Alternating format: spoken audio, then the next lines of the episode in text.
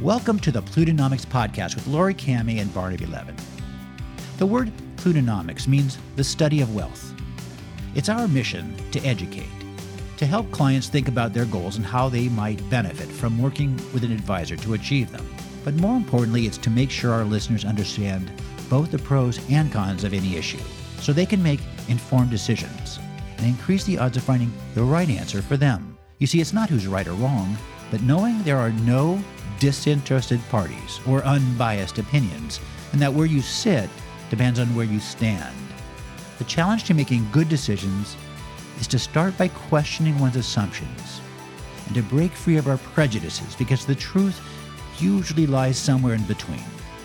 There are always two sides to every issue, both of which have merit.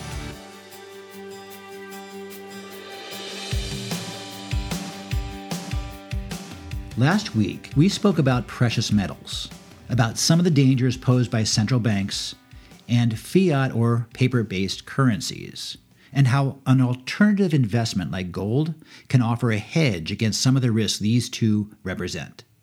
Today, we're continuing that conversation with a focus on Bitcoin. In All That Glitters, Howard Marks said that gold is impossible to value and that it's like religion. You're either a believer or you're not and neither one can convince the other any differently. Well, if that's true of gold, just think how much more it is of Bitcoin, which is literally made of thin air. Well, not literally. In reality, Bitcoin is an interlocking chain of computer codes designed to create a finite maximum of 21 million coins that become increasingly difficult to mine and take more and more computer power to do so with each successive unit.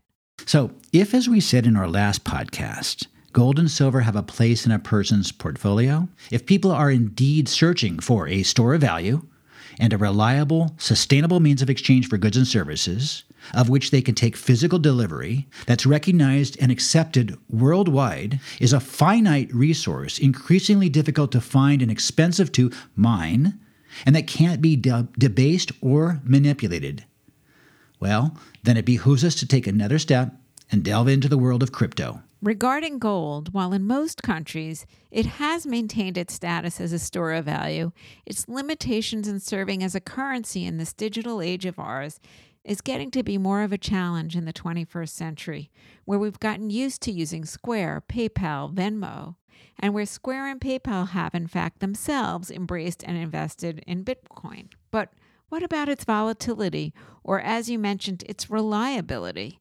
No one even knows, for example, the identity of Bitcoin's inventor, let alone who's on the other side of a given exchange.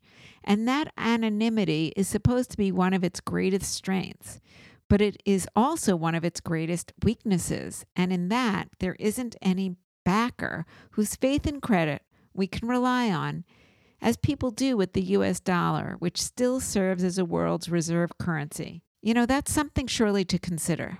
Of course it is. And that's why so many investors have understandably resisted exposure to Bitcoin at all. It's still a speculative investment that isn't for everyone.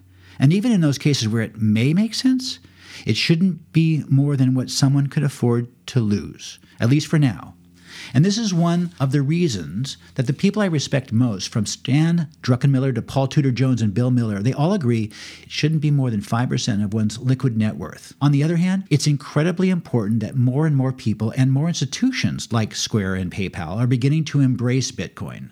There have been studies based on modern portfolio theory, for example, from the likes of Cathie Wood at ARK Invest and the Grayscale Trust, that even a 2 to 3% allocation by diversifying into Bitcoin, it may optimize returns and reduce volatility because Bitcoin has little or no correlation with any other asset class. Well, one point I've heard is that speculators will be the first to switch from difficult to store metals to electronic code on a hard drive as an alternative to holding paper assets, and that this is why it's important to take things one step at a time. Even accepting that the enormous amount of paper money being printed is a big concern. The probability that Bitcoin is suddenly going to replace paper or metal in the foreseeable future, well, it's highly unlikely. Uh, so true. At most, these things need to coexist with and complement other existing forms of money for some time to come. But central banks are looking into crypto, if only to make sure they're in the game. They'd like to control it, of course, but the final outcome will vary from country to country, and I don't think we're anywhere close to their posing a serious threat to Bitcoin itself, at least not in the near future. I think they know that Bitcoin is already an accepted asset class, if not a means of payment. But when it comes to large transactions between financial intermediaries, it's already a contender because it supports both senders and receivers and allows counterparties to settle their transactions irrevocably anywhere in the world. Crypto, therefore, may ultimately prove a more efficient means for central banks to pass on their own monetary and policy decisions, like China's doing, especially if they want to prevent the disintermediation of their member banks or, through their own inaction, allow an unregulated version of crypto to achieve dominance. When all is said and done, we keep returning to the basic truth of supply and demand. How any asset accrues value when the demand for it increases faster than supply, and perhaps explains how, with the backing of some key institutions, endorsements from a growing number of respected investors, and studies showing how our perceptions of risk and volatility from an asset allocation perspective may no longer be valid. That Bitcoin, like gold and silver, deserves a seat at the table. You know, I guess that leaves us with the question of custody or how to buy and hold Bitcoin without a fear of hacking or mismanaging one's private keys. We're only going to touch on this now because the purpose of our podcast is informational, not mechanical. And our mission is to shed light on the pros and cons of each topic so our listeners can make informed decisions. Well, suffice it to say that cryptography enforces Bitcoin's ownership through the possession of digital private keys, but how to store or manage these keys remains a challenge for even some of the most sophisticated investors. A number of institutions, from Coinbase to MassMutual, BNY Mellon, are now offering solutions. You know, someone can also invest indirectly through an exchange traded fund like the Grayscale Bitcoin Trust. But if you do, be very careful about the premium you may be paying over net asset value.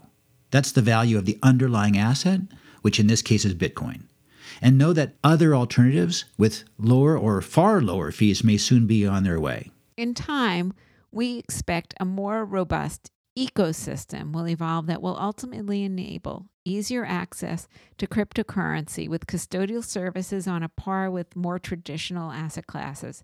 But we are still a long way away from that.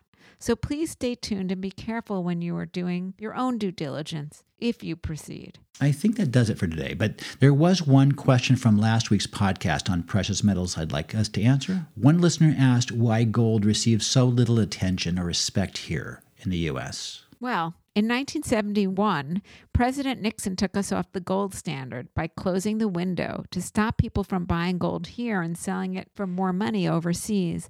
And ever since, it has been dropped from our country's academic curriculum.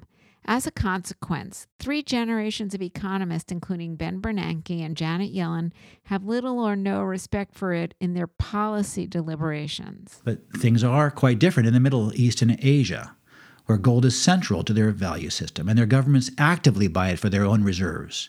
And a dozen years ago, when I saw China was buying not only bullion, but gold mining companies, that's when I started buying gold and silver almost universally for clients. Anyway, thanks for the question. Absolutely.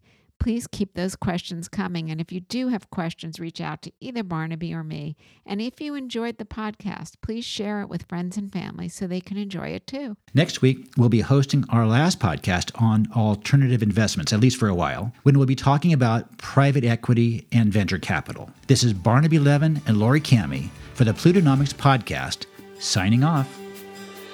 LK Wealth and Asset Management and LCK Wealth are a group of investment professionals registered with Hightower Securities LLC, member FINRA and SIPC, and with Hightower Advisors LLC, a registered investment advisor with the SEC. Securities are offered through Hightower Securities LLC and advisory services through Hightower Advisors LLC. This is not an offer to buy or sell securities. No investment process is free of risk and there is no guarantee that the process or investment opportunity opportunities referenced herein will be profitable. Past performance is not indicative current or future performance, and any investment opportunity referenced herein may not be suitable for all investors. All data and information referenced herein are from sources believed to be reliable, and any opinions, news, research, analysis, prices, or other information contained in this research is provided as general market commentary. It does not constitute investment advice. Neither LK Wealth and Asset Management, LCK Wealth, or Hightower shall in any way be liable for claims and make no expressed or implied representations or warranties as to accuracy or completeness of the data, for statements or errors contained in or omissions from the obtained data and information referenced herein. The data and information are provided as of the date referenced, and such data and information are subject to change without notice. This document was created for informational purposes only. The opinions expressed are solely those of LK Wealth and Asset Management and LCK Wealth, and they do not represent those of Hightower Advisors LLC or any of its affiliates.